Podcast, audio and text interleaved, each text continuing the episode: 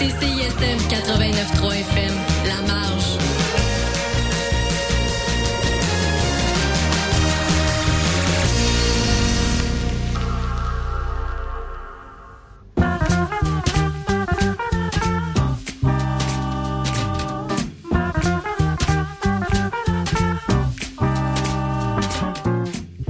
Salut tout le monde, vous êtes sur CISM au 89.3 en FM dans le Grand Montréal.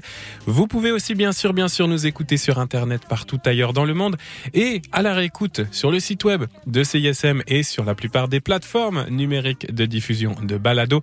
Mon nom est Robin Coche et je vous accueille bah, aujourd'hui comme tous les jeudis pour euh, tout est dans le cloud, votre émission de cette saison d'automne, même si ah, on passe à l'hiver aujourd'hui, littéralement. Mais on est encore à saison d'automne sur CISM, votre émission consacrée aux plateformes numériques et aux réseaux sociaux, à leur actualité, mais aussi à la recherche en sciences humaines euh, actuelles sur ces sujets, plateformes numériques, réseaux sociaux, avec tout un tas d'angles historiques, esthétiques, économiques, etc., politiques, bien sûr, souvent. Justement, un petit peu d'actu avant qu'on y aille avec notre entrevue du jour. Je vous en dirai plus dans un instant.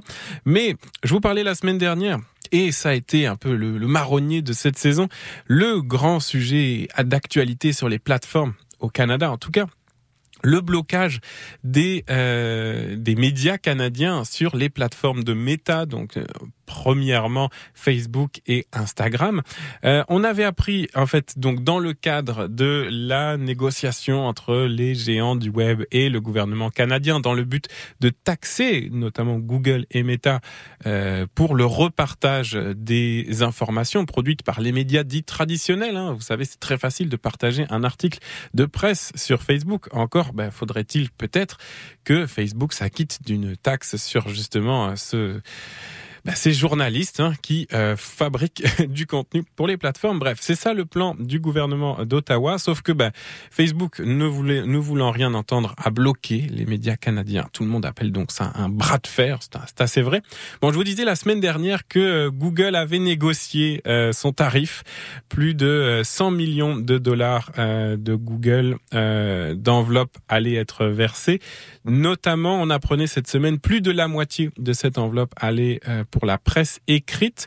Et puis euh, un petit 7% plafonné qui serait la part de CBC Radio-Canada dans cette enveloppe. Fait que voilà, on a réussi à taxer Google, pas encore Facebook. Et on, a beaucoup blagué ici, notamment à CISM. évidemment, nous, on est attentifs à ce qui se passe, puisque on est une radio universitaire, indépendante, mais euh, on a été repéré par Meta comme un média canadien. Donc, on est pour l'instant bloqué. On est un peu attentif à ce qui se passe. Et donc, la la nouvelle de cette semaine, je vous lis le titre du devoir parce que c'est assez drôle la manière de tourner un peu autour de la question. Je cite, euh, Meta propose une exception à la loi pour un retour des nouvelles locales sur ses plateformes. Ce qu'il faut comprendre, c'est que plus ou moins Meta serait d'accord pour revenir à comme c'était avant qu'ils avaient bloqué, c'est-à-dire bah euh, exception à la loi, hein, je cite ici le titre de l'article, c'est-à-dire bah en fait contourner la loi, se passer de la loi euh, qui visait à les taxer. Donc, on remettrait, nous dit plus ou moins Meta, les nouvelles canadiennes, les médias canadiens sur la map des réseaux sociaux Meta, si on n'est pas taxé. Ouais, c'est plus ou moins ça qu'on a appris cette semaine. Fait que bon. On va voir comment ça avance. Euh, je vous précise au passage que dans l'enveloppe des 100 millions de Google, hein, notamment en grande partie versée à la presse écrite, bah il y a rien pour les médias communautaires, étudiants, indépendants comme CISM. Fait que bah, vous pouvez toujours nous soutenir, notamment en vous abonnant à notre infolettre, hein, faute de réseaux sociaux en ce moment. C'était un petit peu le point actu des réseaux et des plateformes en ce moment. On va se faire une petite euh, transition musicale pour aller ensuite euh, en entrevue, une entrevue de fond. On va parler de médias, euh, on va parler de plateformes, d'intelligence artificielle, etc. avec Marie-France Chamba-Houillon. Je ne vous dis que ça. On écoute un petit Tiefen. La chanson s'appelle La fin du roman. Vous allez évidemment penser à moi en l'écoutant puisque si je vous le dis, en intro que c'est une chanson qui parle de technologie, de plateforme, de réseau, de numérique. Vous allez l'entendre. Oui, peut-être qu'à première écoute, vous y auriez pas pensé, mais c'est évident quand on se le fait dire. Hubert Félix Thieffen chante donc la fin du roman et on se revient en entrevue avec Marie-France Chamba-Houillon. Suis la flèche, dis-moi ce que tu vois. Je crois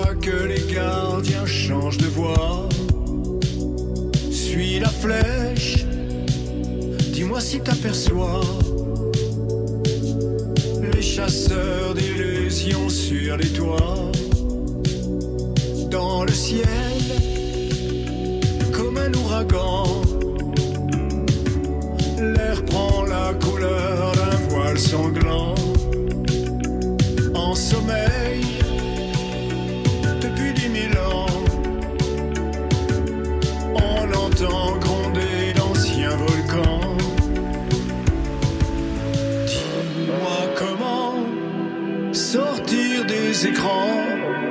s'enfuir du présent, changer d'océan. Dis-moi comment écrire en chantant la fin du roman, heureux dans l'instant. Dis-moi. Suis la flèche, dis-moi si tu sens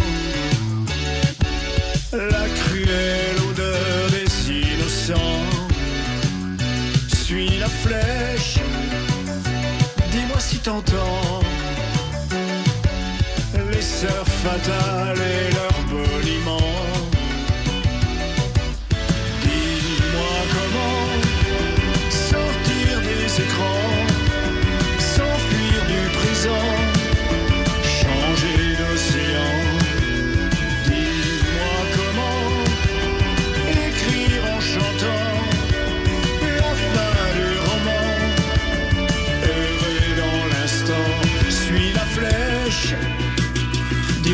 tu vois.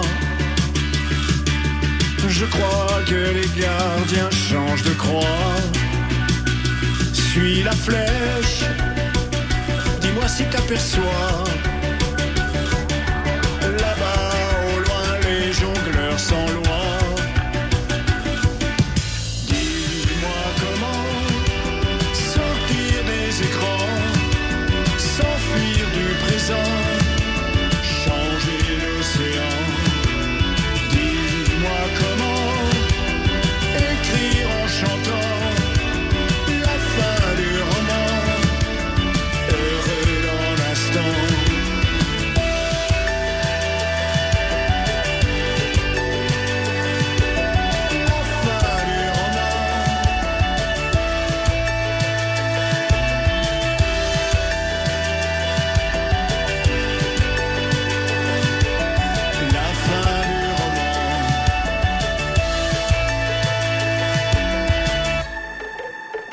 De retour à Tout est dans le cloud, l'émission qui parle des plateformes numériques, des réseaux sociaux et dans laquelle on s'entretient avec les chercheurs et chercheuses en sciences humaines qui s'intéressent à ces questions. On parle aujourd'hui avec Marie-France Chamba-Houillon. Bonjour Marie-France. Bonjour Robin. Marie-France, tu es professeure en sciences de l'information et de la communication à l'Université Paris-Panthéon Assas, plus particulièrement au sein de l'Institut français de presse et euh, au sein du laboratoire Charisme. C'est ambitieux d'a- d'appeler un laboratoire charisme. Exactement, exactement. Ouais, il faut être ambitieux dans les recherches. Institut français de presse, ça veut dire donc que euh, bah, tes recherches s'inscrivent dans l'étude des médias au sens large? Oui, alors c'est ça, mes, mes études s'inscrivent effectivement, comme tu viens de le dire, dans l'étude des médias au sens large. Alors évidemment, anciens et nouveaux médias, avec des entrées, euh, euh, enfin avec quand même euh, un point d'entrée privilégié pour moi qui est qui sont les images et l'énonciation des images. Et euh, donc on va parler évidemment dans l'émission de plateforme, mais euh, je sais que toi dans tes recherches, dans ta carrière de, de chercheuse, t'en es arrivé aux plateformes, si je me trompe pas, notamment via les web TV.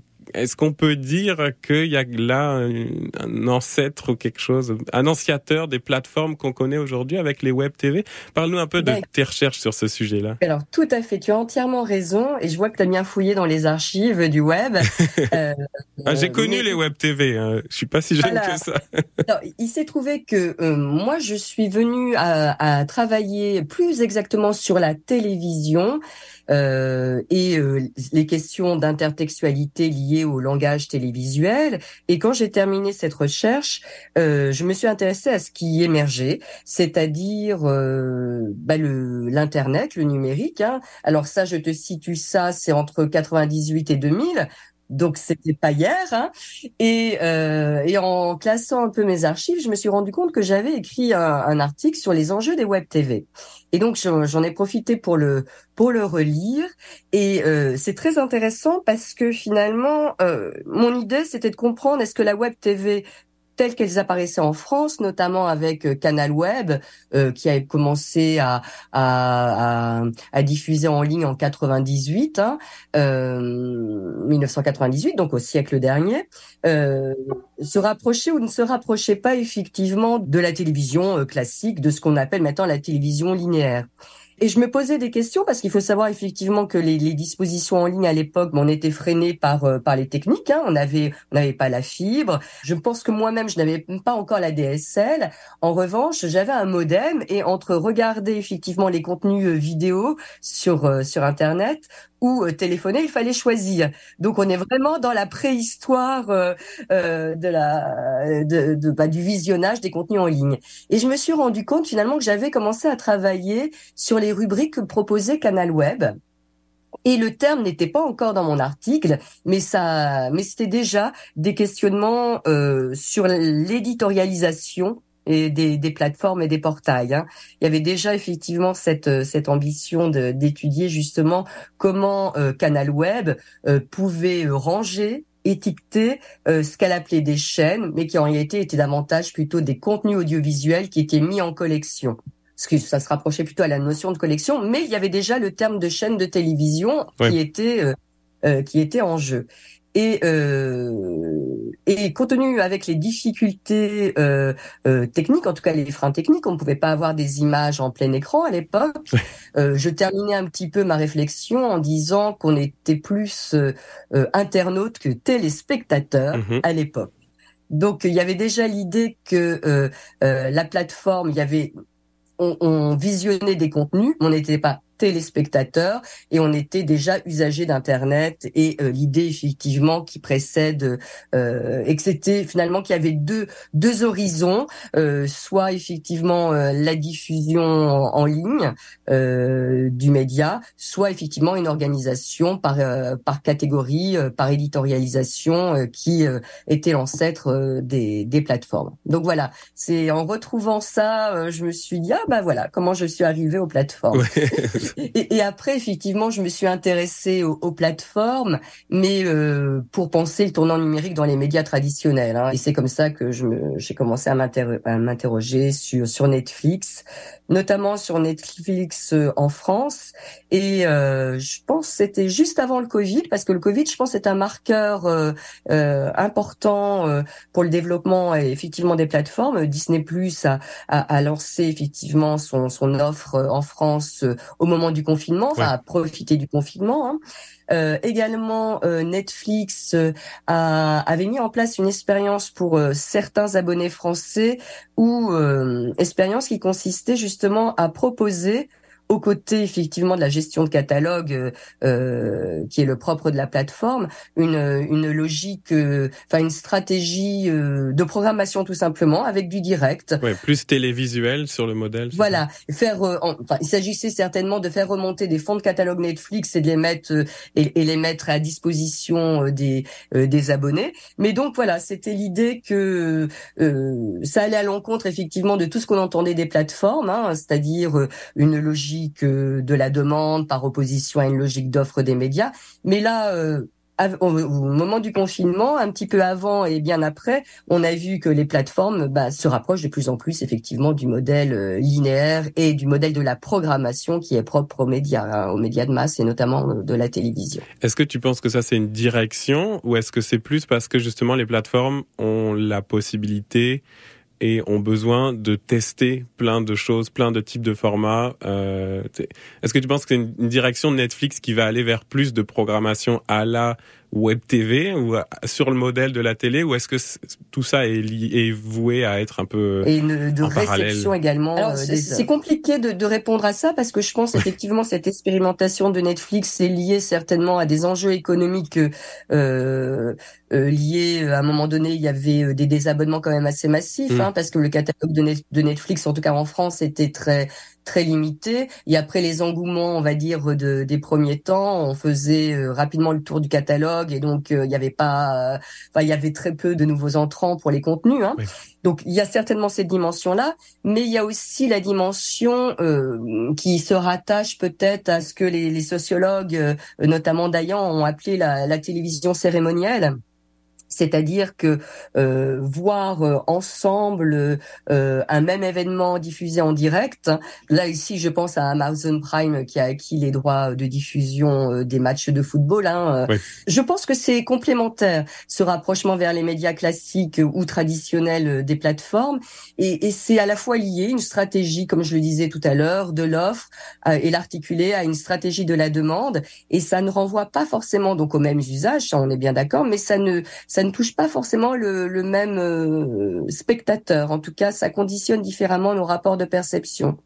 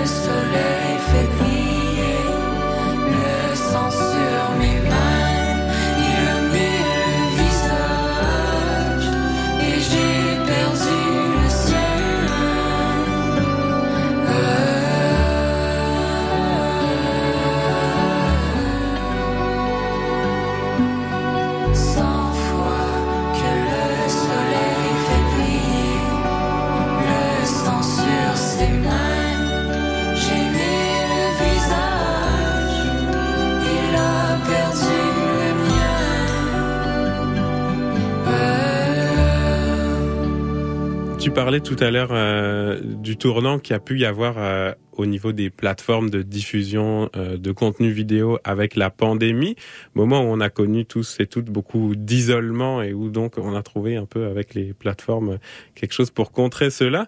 Outre cette notion d'isolement, tu travailles aussi beaucoup toi sur la question de la personnalisation qui est un peu différente, mais il y a quelque chose de l'individu quand même à ce niveau-là. Parlez-nous un peu de ce que tu entends par là et de ce que ça peut avoir comme place en ce moment dans tes recherches, ce que tu appelles un tournant de la personnalisation euh, dans les médias.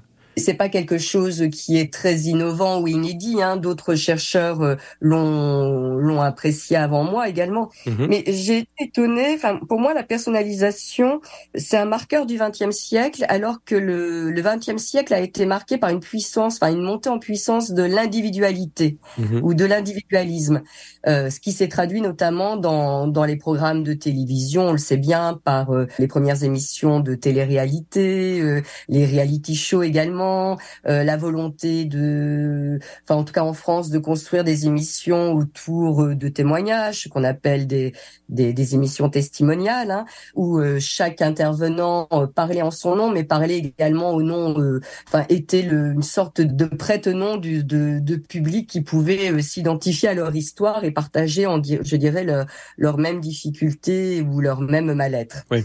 Et de l'individualisation, moi, je pense qu'on est passé à la personnalisation, euh, à la personnalisation, mais la liée au mode d'accès. Bon, c'est assez, euh, je veux dire, c'est pas non plus révolutionnaire ce que je dis, hein, mais euh, notamment dans, par le système de recommandations, Ouais. euh, chute et des comptes individuels des plateformes. Et euh, donc, on a une consommation qui est plus une consommation collective, mais on tend à, même si de fait elle peut l'être euh, en pratique, hein, Oui. mais en tout cas, les dispositifs tendent non seulement à nous singulariser, et tend également à offrir ce que l'on souhaite regarder. Alors, on, on l'a on l'a vu avec les bulles Internet, hein, le fait qu'on est plus amené à consulter sur Internet et via les réseaux sociaux euh, des euh, des internautes qui ont les mêmes idées que nous. Hein, euh, et donc, l'idée de cette personnalisation à la fois dans nos dans nos goûts et dans nos euh, accès euh, euh, au contenu médiatique ou audiovisuel euh, fait qu'on est peut-être plus pensé comme un comme un membre d'un public, mais on est davantage pensé comme un finalement comme un sujet, comme un individu, mais qui ne s'inscrit plus justement dans un collectif. Et c'est ça que je voudrais travailler, c'est la disparition des collectifs, euh, notamment de la notion de public face à certaines consommations euh, des médias.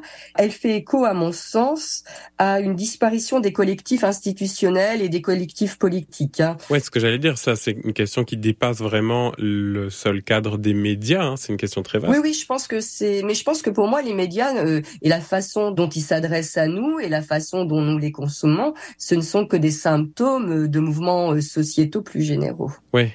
Donc la notion de public, toi, tu la vois un peu s'estomper, c'est ce que tu disais à l'instant, au profit plutôt de la notion de communauté, si je me trompe pas. Comment on essaie de répartir ça, de définir ça? Alors ça, c'est une excellente question. C'est une excellente question parce que c'est une question qui m'anime. Mm. Pour l'instant, je n'ai pas encore trouvé de, de, enfin, je suis en train de travailler dessus. Et la question que je me pose, c'est comment une communauté peut devenir un public ou comment un public peut faire communauté? Cette deuxième tendance, comment un public peut faire communauté, on l'a vu avec les plateformes, les réseaux sociaux. hein. Euh, Il y a l'idée d'une communauté d'intérêt, il y a l'idée également d'une communauté identitaire. En tout cas, on se reconnaît, on partage les mêmes valeurs, on partage les mêmes goûts, et ça, c'est ce qui forme une communauté.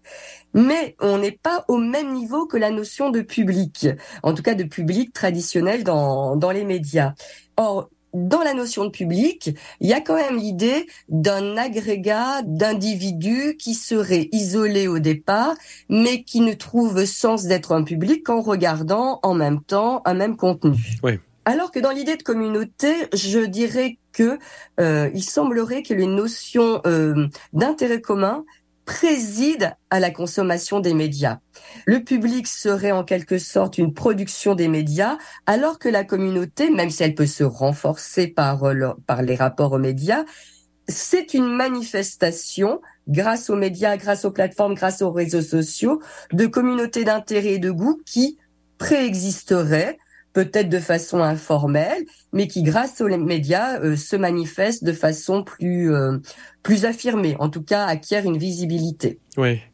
Est-ce que je vais essayer de le reformuler ou tu vas me dire si c'est c'est pertinent par rapport à ce que toi tu penses comme ça, mais j'ai l'impression qu'avec un média comme euh, un médium comme la télévision, il faut plaire à tout le monde, mais avec un seul programme qui doit être rassembleur, bah évidemment parce qu'on a une chaîne de télé qui diffuse, alors que les plateformes peuvent plaire à tout le monde parce qu'elles ont une variété de contenus simultanés et que donc vont agréger des communautés qui sont séparées les unes des autres. Est-ce que je... c'est une manière de résumer un peu ça? Alors, euh, il y a cette dimension-là, Ouais. mais euh, il y a forcément cette dimension-là, et, c'est, et ta remarque, elle est très très juste et très pertinente. Mais moi, dans l'idée de public, c'est le public finalement, il est, il n'est pas constitutif, enfin, il n'est pas un préalable à la relation aux médias. Comprends. Alors que la communauté, euh, même si elle n'est pas encore formée, euh, parce qu'il y a des intérêts en commun, il y a des goûts en commun, il y a des valeurs communes, euh, elle se révèle par la fréquentation euh, des euh, des plateformes, de YouTube, euh, des réseaux sociaux. Ouais, je comprends. C'est vraiment vraiment intéressant. Puis on le disait tout à l'heure, là, c'est des questions qui sont qui s'inscrivent dans des réflexions politiques très très Ah oui. larges. là. C'est drôle. Tu parlais tout à l'heure de l'individualisme. Ça m'a fait penser que c'était il y a quelques semaines le Spotify Rap, donc le moment où Spotify te donne tes statistiques de l'année. Puis j'étais très déçu parce que je me suis rendu compte qu'en fait mes artistes préférés c'était les artistes que j'avais le plus écouté avec ma fille cette année dans la voiture en boucle et que donc le fait d'avoir comme euh, remis en commun Spotify, ça m'avait un peu, j'avais un peu cette réflexion de mince, j'ai pas mes propres statistiques à moi puisque euh, avoir écouté avec ma fille en famille, ça a comme tout fucké mes statistiques personnelles. J'ai- Il y avait quelque chose là du passage, l'individu, la famille, la communauté, je sais pas. mince. J'étais déçu de pas avoir mes statistiques individuelles, puis en même temps, ça dit quelque chose de moi que finalement, ce que j'ai le plus écouté sur Spotify, c'est la flûte enchantée avec ma fille. Bref, bon. c'est de l'anecdote, mais il y a un peu de ça, du lien entre la famille, Ah l'individu. Non, mais l'ex- l'exemple que tu prends est très très bien choisi. hein. On voit comment effectivement euh, euh, euh, cette volonté d'avoir le palmarès de, de notre scoring personnel devient important. Hein, oui, donc euh, et que là, ton scoring personnel, effectivement, il est affecté. En tout cas, il est il est bouleversé par euh, par tes écoutes. hein. Ouais. Donc, euh, Mais c'est très représentatif de la manière dont mes activités médiatiques ont changé depuis que j'ai trois enfants. Fait que c'est normal, c'est normal.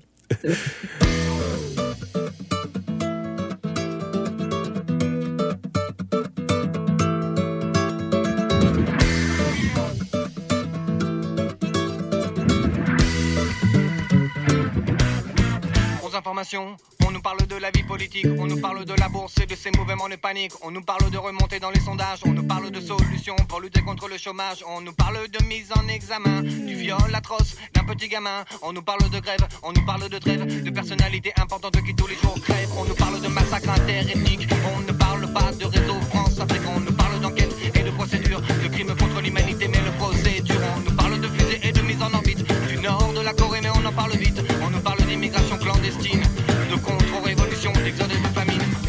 Sans le football, le pape et la météo. La bourse et le tiercé Et les résultats du loto. Mais que seraient les infos? Sans le football, le pape et la météo. Sans une mauvaise nouvelle De l'État d'Israël.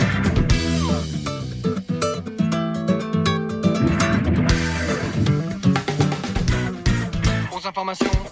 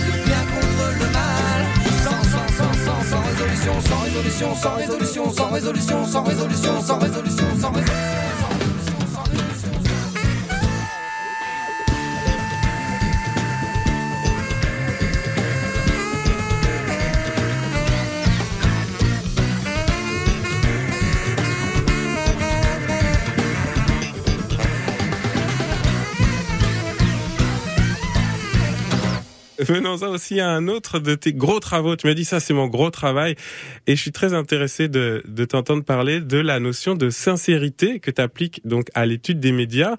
Euh, ce qui peut Oui. paraître peut-être un peu étonnant d'ailleurs de prime abord, euh, la sincérité euh, de qui, envers qui t'intéresse dans ce contexte? Alors oui, alors c'est vrai que ça peut paraître étonnant parce que je l'applique pour l'instant, enfin je l'ai appliqué euh, et je je je m'en sers pour penser les médias de masse et non pas les réseaux sociaux Ok. et non pas les plateformes où euh, ça paraissait plus évident sur les réseaux sociaux, euh, avec les récits de soi, euh, avec les injonctions à l'insincérité et à l'authenticité euh, des euh, euh, enfin des youtubeurs, euh, des streamers, enfin bon.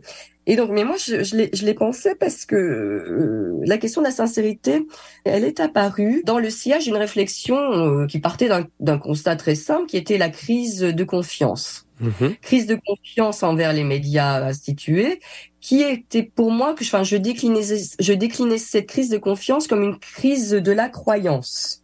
Alors, la croyance ici. Euh, pour moi, elle n'est pas simplement une adhésion béate au contenu. Hein. On voit très bien que c'est compliqué. Hein. Je veux dire, euh, euh, les, les modèles, on va dire interprétatifs, euh, euh, qui mettent en leur, cen- en leur centre la croyance. hein. Euh, Il y a des gestions, il y a de la négociation, il y a de la délibération, euh, euh, dirait Guillaume Soulez. hein.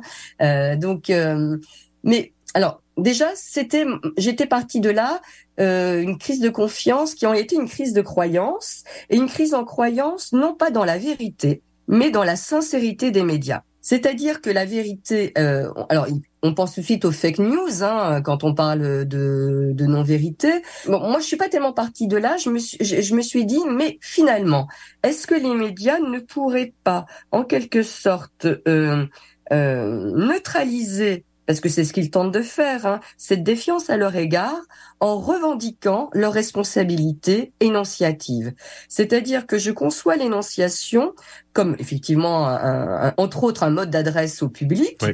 mais également comme étant une énonciation sincère, c'est-à-dire une énonciation euh, qui fait que l'énonciateur, le média entre autres, Mhm. euh, n'avance que ce qu'il croit être juste et être vrai.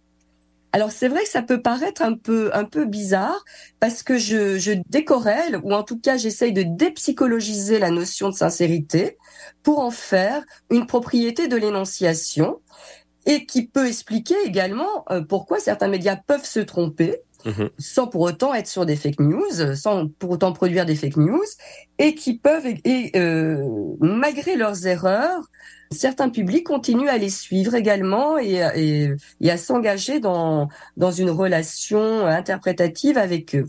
L'idée étant ici que, euh, pour moi, la sincérité, c'est pas une sincérité euh, de se dire ou de se montrer comme on peut l'avoir sur les réseaux sociaux, mais c'est une une condition discursive préalable d'un dire, d'un montrer médiatique. Et c'est une hypothèse que doivent faire les publics s'ils veulent que le que la situation de communication puisse s'instaurer, euh, puisse s'installer. En effet, je, euh, je me suis toujours dit mais quel intérêt euh, pour un lecteur d'un journal d'acheter ce journal-là ou de consulter effectivement les, les rubriques s'il ne croit pas en ce que le journal va lui dire? Ouais.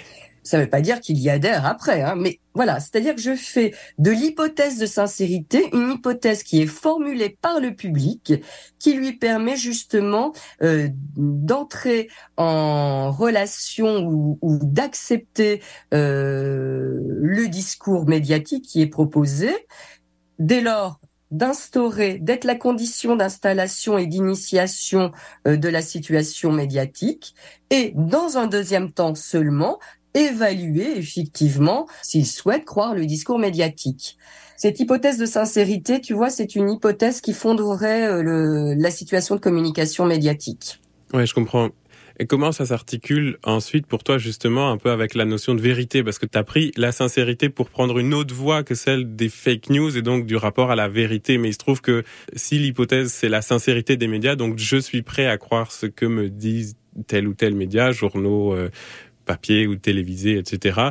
Il se trouve que notamment en ce moment, il y a beaucoup de médias qui propagent des fausses informations. Comment ça travaille ensemble, sincérité, vérité, avec les publics en ce moment? Alors la sincérité, elle n'éclipse pas la question de la vérité. Mhm. La, la vérité, elle vient dans, un second temps. La vérité, euh, c'est une définition euh, philosophique très classique, hein, c'est l'adéquation du discours au réel. Donc c'est une fois où le public ou euh, le destinataire a accep- accepté de, de, de fonder cette situation de communication que l'évaluation de la vérité va se faire, mais dans un second temps. Alors que l'hypothèse de sincérité, c'est vraiment, je dirais, pratiquement quelque chose de, de pré-communicationnel qui s'appuie sur des, des traditions, qui s'appuie sur des habitudes, qui s'appuie également sur les savoirs euh, dont dispose euh, le public du média. Et donc, ce qui m'intéressait, c'est qu'en posant la question de la sincérité, on pose aussi la question de la responsabilité des médias. Oui. Elle n'est pas évacuée justement avec la sincérité, puisque elle, euh, la responsabilité des médias est au cœur justement euh, de l'appréciation de sa sincérité. Et, euh, et donc, pourquoi j'ai posé la sincérité? Parce que ce qui me, notamment quand on travaille avec les images et quand on travaille sur les, les enjeux de croyance face aux images, ce qui euh, me, me gênait un peu, c'est qu'on oubliait que les images étaient des productions discursives. Oui. Euh, on les considérait uniquement comme des fenêtres ouvertes sur le monde, hein, et donc on réduisait uniquement l'image à sa dimension représentationnelle. Certes, elle est là, mais sa dimension représentationnelle euh, ne doit pas euh, éclipser le fait, ne doit pas obérer le fait que c'est surtout l'image est une production, est un discours, est un acte de langage. Oui. Et c'est plutôt à ce niveau-là que je euh, que j'essayais de déployer euh, l'hypothèse de sincérité.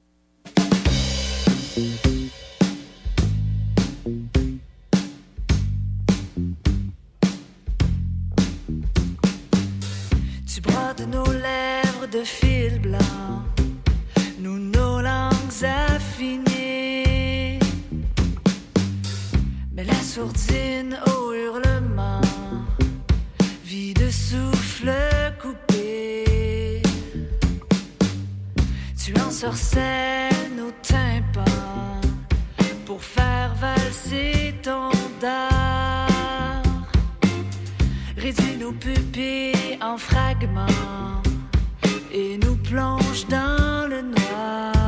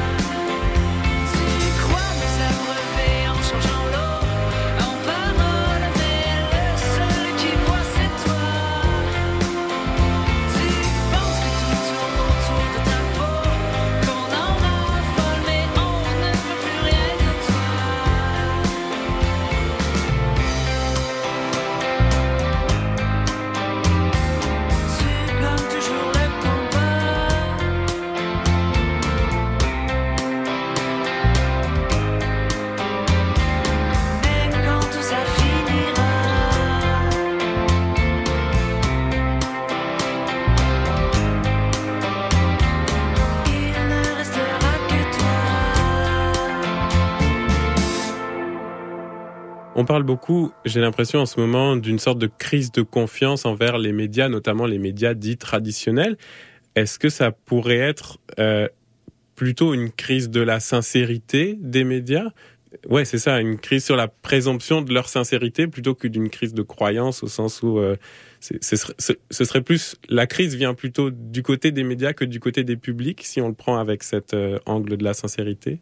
Oui, parce que je pense que tu, tu as entièrement raison, parce que quand on discute, par exemple, euh, avec les journalistes, ils ont du mal à penser euh, qu'ils puissent avoir un, un point de vue énonciatif euh, sur sur les discours qu'ils produisent. hein. Ils, Mhm. euh, ils se pensent comme des interfaces ou comme des médiateurs neutres. C'est assez dangereux ça comme pensée pour un journaliste. Euh, oui, non, c'est que le sens appartient au réel et il n'appartient pas à son discours. Enfin, c'est l'idée qu'il a une certaine vision de qu'il qu'il a une position neutre par rapport aux aux faits qu'il relate. Hein. Certes, il a certainement une position neutre qu'il revendique, mais euh, le fait qu'il produise des discours, il a aussi une responsabilité communicationnelle, pragmatique et énonciative. Hein. Ouais, ouais.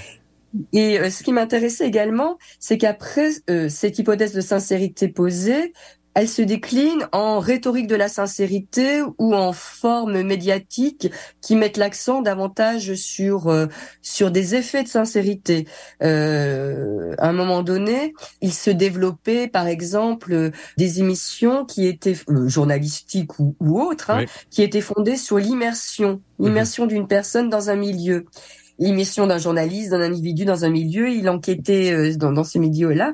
Et moi, j'ai trouvé que l'immersion, mais à la fois dans des émissions journalistiques, que dans des émissions de divertissement, euh, justement, elle pointait les enjeux d'effet de sincérité. Il fallait paraître sincère, euh, donc il fallait rendre visible une rhétorique de la sincérité afin justement euh, de de se prétendre sincère. Ouais, hein, voilà. Donc, euh, D'autant que c'est un peu dangereux parce que c'est toujours un peu dialectique là de fabriquer un dispositif d'immersion. En général, ça met aussi en valeur la déconnexion initiale qu'il y avait entre le journaliste ou souvent c'est des politiques là qui vont en immersion. Donc on en a vu récemment. Je vais pas citer d'exemple, mais ouais, c'est pas si simple.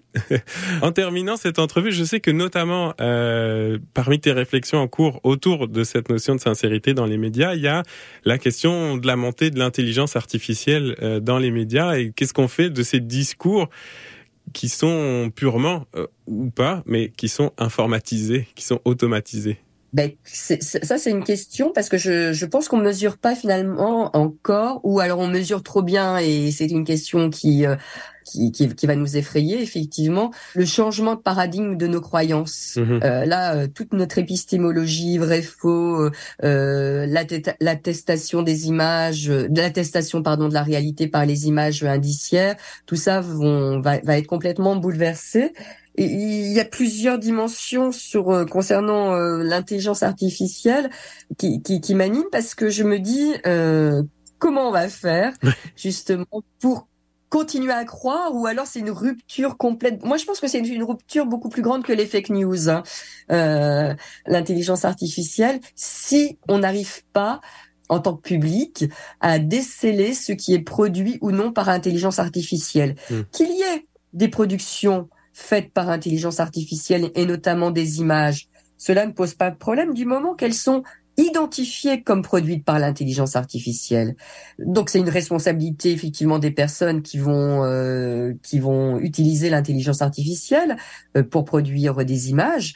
Euh, Est-ce que euh, ils vont elles vont être suffisamment sincères pour pouvoir identifier Mm. effectivement le fait que ces images sont produites par l'intelligence artificielle et que ça soit des indices que les publics puissent percevoir, reconnaître et saisir.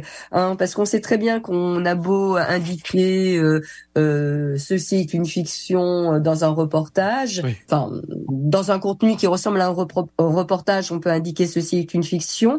Euh, on peut euh, l'afficher explicitement. C'est pas si évident que ça que tous les publics le voient. Donc il faut une ostension effectivement de la provenance des images. Et je suis absolument pas contre l'intelligence artificielle. hein. Moi, je pense qu'il faut s'en servir comme un outil.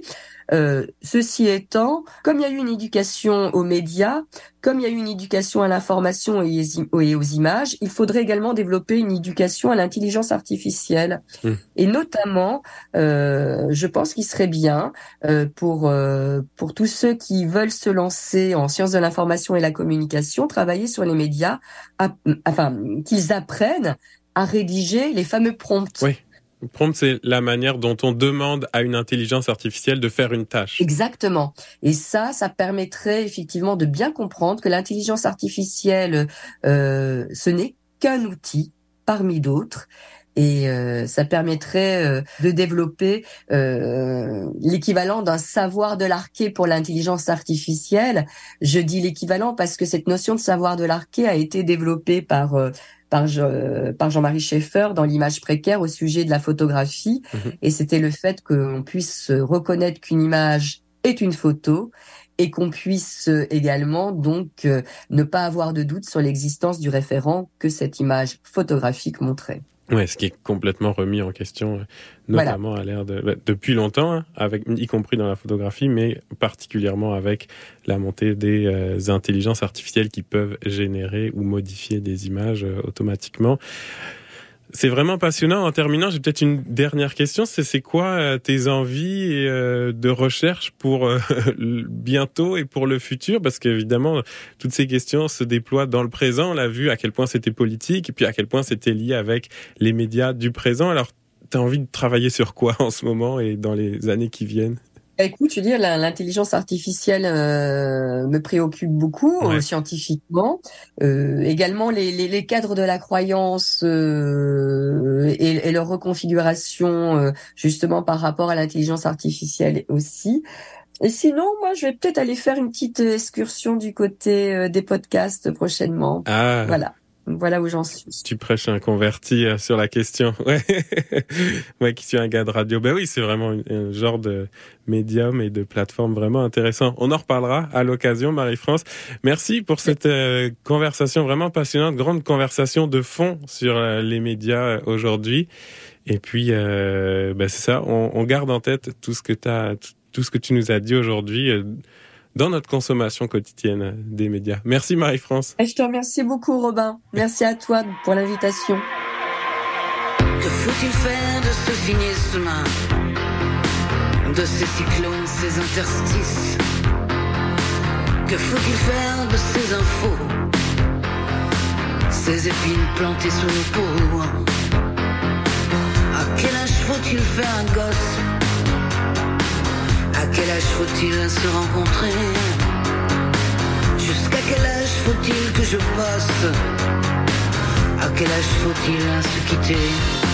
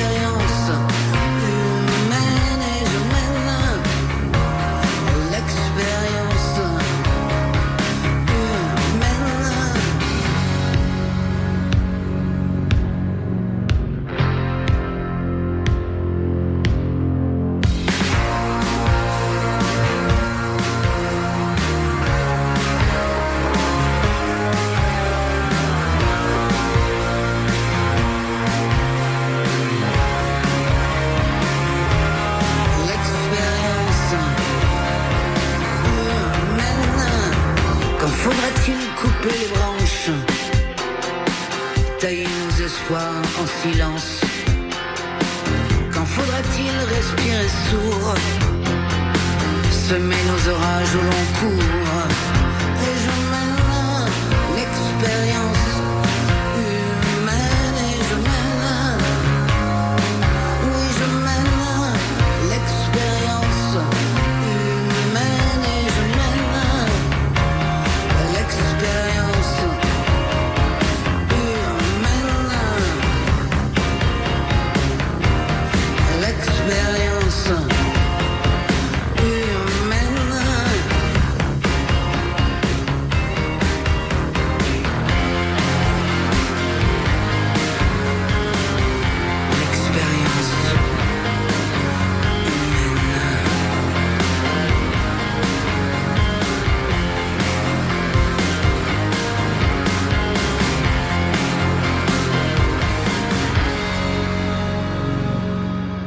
on parlait avec Marie-France Chamba-Houillon en terminant cette passionnante entrevue de la place de l'intelligence artificielle, euh, notamment dans les plateformes qui proposent du contenu écrit, hein, les médias. Mais euh, j'ai vu passer à propos de ça cette semaine un article du Monde. Amazon confronté à une déferlante de faux livres générés par intelligence artificielle. Donc euh, Amazon, euh, pour sa plateforme Kindle, hein, a, dû limiter euh, à trois le nombre de livres publiés chaque jour par euh, chaque auteur. Je mets auteur avec des guillemets, en tout cas par chaque compte, puisque vraisemblablement il est possible euh, d'automatiser euh, via donc l'intelligence artificielle la création de livres numériques pour inonder le marché numérique, le marché du livre numérique par des automatismes. À suivre quand même, qu'est-ce qui va se passer pour ce genre de plateforme confrontée à des déferlantes de contenu automatisés C'est un peu ça la question. Bon, à suivre en tout cas un exemple euh, cocasse, mais peut-être euh, un petit peu effrayant aussi du côté de Amazon et Kindle. J'en profite euh, en terminant cette émission ben, pour vous rappeler en un instant les chansons qu'on a écoutées dans cette passionnante entrevue avec Marie-France Chamba-Houillon. On a commencé avec Hubert Félix Thieffen, La fin du roman. C'était ensuite le duo Viceroy pour la chanson Mille visages. Le duo également de frères Volo chantait Les infos. On a écouté Mademoiselle Philippe avec la chanson Toi et on a terminé à l'instant avec Expérience humaine par euh, Marie-Claire Buzy. Et puis, la chanson qui va conclure l'épisode d'aujourd'hui est signée Claude Lantrope. Et il se trouve que ce matin, en venant enregistrer euh, l'émission, j'ai vu passer sur Facebook, et oui, un, post de euh, Claude Lantrope en, en personne qui parle justement de son rapport de créatrice euh, numérique. Fait que je voulais en lire un tout petit extrait et puis vous conseiller au passage d'aller réécouter aussi l'épisode de Tout est dans le cloud avec notre collègue euh, Elsa Fortan. On avait parlé de la du financement des euh, musiciens, musiciennes et des artistes à l'ère des plateformes numériques. Et en terminant, je cite donc Claude Lantrope, dont on écoutera ensuite la chanson Les Lumières ont tué la nuit. Des fois, il y a des moments de découragement où j'ai l'impression de faire de la musique pour rien et regrette un peu mes choix de vie. Quand je vois des amis acheter des maisons ou se des bonnes jobs, je repense à ma vingtaine que j'ai passé à faire de la musique sur Jeunes Volontaires, sur le BS, les petites gigs, puis ensuite mon bac en musique. Dernièrement, j'ai entendu à la radio un topo sur l'effondrement de l'industrie musicale québécoise avec l'arrivée de Spotify et la fin du disque. J'ai assisté à une rencontre discussion de femmes musiciennes où les plus âgées nous racontaient comment il était plus facile de vivre de la musique, même dans le réseau underground, dans les années 2000. Le week-end passé, dans un party de musiciens et musiciennes, tout le monde disait ne pas avoir eu leur bourse, parlait du définancement des arts. Et puis il y a les amis en burn-out, tour à tour, régulièrement, au fil des albums et des tournées. Bref, nous continuons, mais à quel prix? C'est maintenant le moment du Rap Spotify 2023. En regardant les chiffres, ça donne une petite tape dans le dos. Cependant, je suis sceptique d'être félicité par cette même plateforme qui a tant affecté les artistes et le milieu de la musique indépendante. Alors que nous créons du contenu bénévolement et gratuitement pour les plateformes numériques comme Spotify, YouTube, Apple Music et autres, aucun revenu nous revienne et nous nous battons désormais entre nous pour des views et des likes en payant des publicités Facebook et Insta. C'est quelque peu paradoxal. Bref, un gros bravo à mes amis musiciens et musiciennes. Bravo de continuer malgré tout. Bravo pour la qualité impressionnante des albums issus de la scène indépendante. Et merci de continuer à faire vibrer les bars spectacles de la ville dans cette époque parfois inquiétante. Merci aux gens qui écoutent mes chansons, celles qui me suivent au fil des projets. Big Love, un post Facebook signé Claude Lantrope.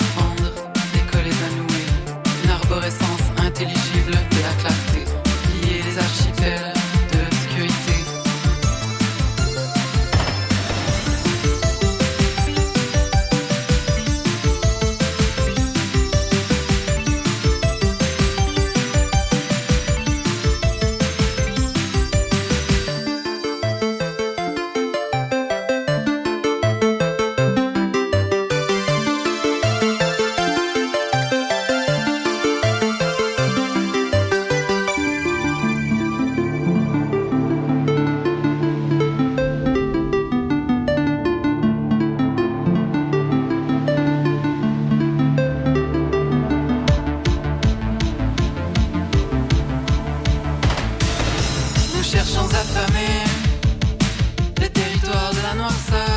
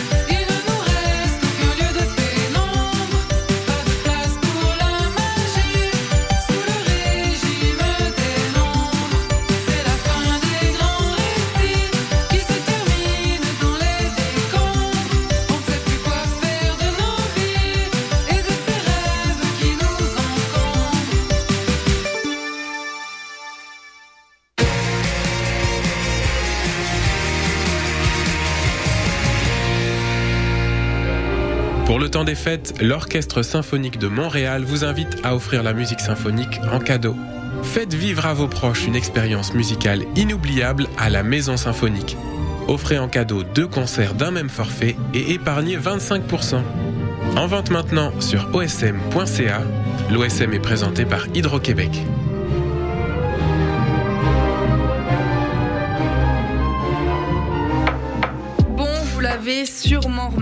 Mais nos réseaux sociaux sont toujours bloqués. Alors on a décidé de revenir à la bonne vieille méthode de l'infolettre. Chaque semaine, on t'envoie un petit résumé de tout ce qui s'est passé entre nos murs. Sessions live, culture, société, événements, concours, bref, on te résume tout ça en un seul courriel super rapide à lire. Abonne-toi à l'infolettre de CISM sur le CISM893.ca. Il ne manque plus que toi. Auditeurs, auditrices de CISM, bonjour. Ici Wissam Bensta, l'animateur de Universitaire en Action tous les dimanches matin, 9h à 10h sur les ondes de CISM.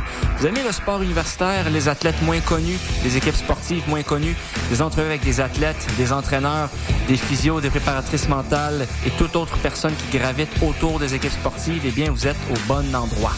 Tous les dimanches matins, 9h à 10h sur les ondes de CSM, c'est Universitaire en action avec Wissem Benstar. À bientôt. Pour écouter le meilleur de la créativité musicale féminine, écoutez les Rebelles Soniques tous les vendredis de 16h à 18h sur les ondes de CISM 89,3 FM.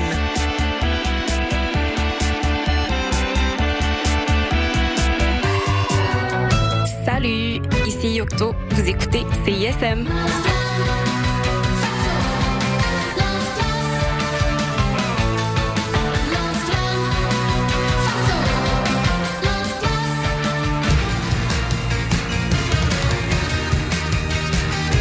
écoutez CISM 89.3 FM.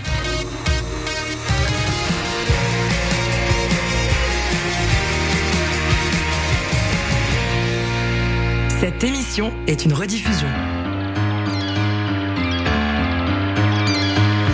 Ça me parle de science, mais font toutes sortes d'expériences.